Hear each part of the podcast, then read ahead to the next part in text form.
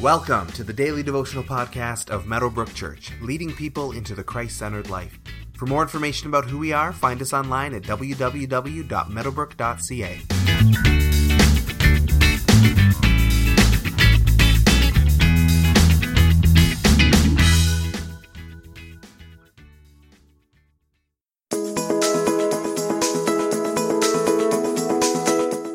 truly I tell you, whoever hears my word and believes him who sent me has eternal life, and will not be judged, but has crossed over from death to life.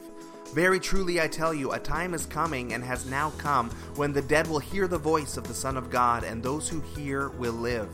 For as the Father has life in himself, so he has granted the Son also to have life in himself. And he has given him authority to judge, because he is the Son of Man. Do not be amazed at this, for a time is coming when all who are in their graves will hear his voice and come out. Those who have done what is good will rise to live, and those who have done what is evil will rise to be condemned. By myself I can do nothing. I judge only as I hear, and my judgment is just, for I seek not to please myself, but him who sent me. John chapter 5 verses 24 through 30. In just about every movie, you have a good guy and a bad guy, whatever the context, and also in just about every movie, the good guy usually wins in the end, and the bad guy usually gets what's coming to them.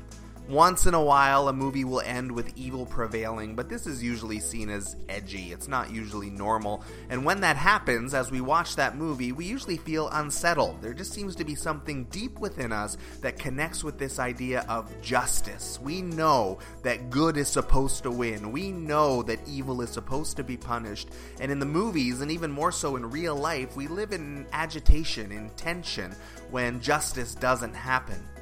This is what we would expect if there is a God in heaven who is just and who has made us in his image. He is just, and we have this sense of justice within us. Something deep within us craves justice happening, and God has promised that there will be a day when justice is fully restored, when evil is ended forever, and when good will be all that remains.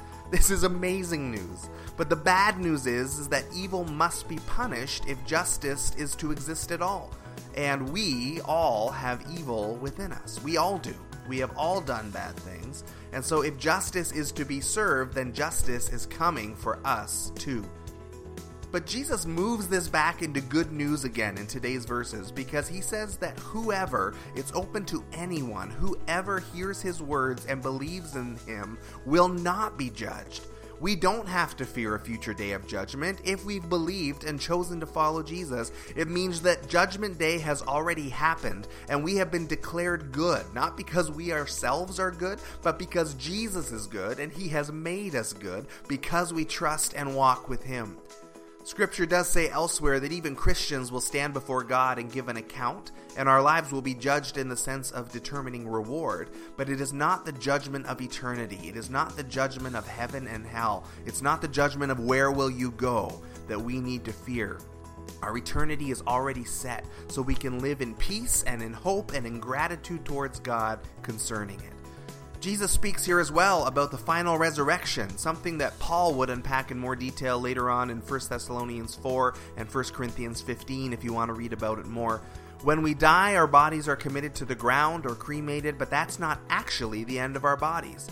When the fullness of eternity finally comes, our bodies will rise again, be changed and somehow miraculously renewed in some mysterious way, and we will actually spend eternity as bodies, not as spirits that ascend to heaven. Jesus has come to save the whole person, soul, spirit, and body, and one day we will know what it is to actually be fully, completely, and in every sense saved and redeemed. For you to consider as you go about your day today, if we believe in Jesus, then we have already been judged and granted eternal life.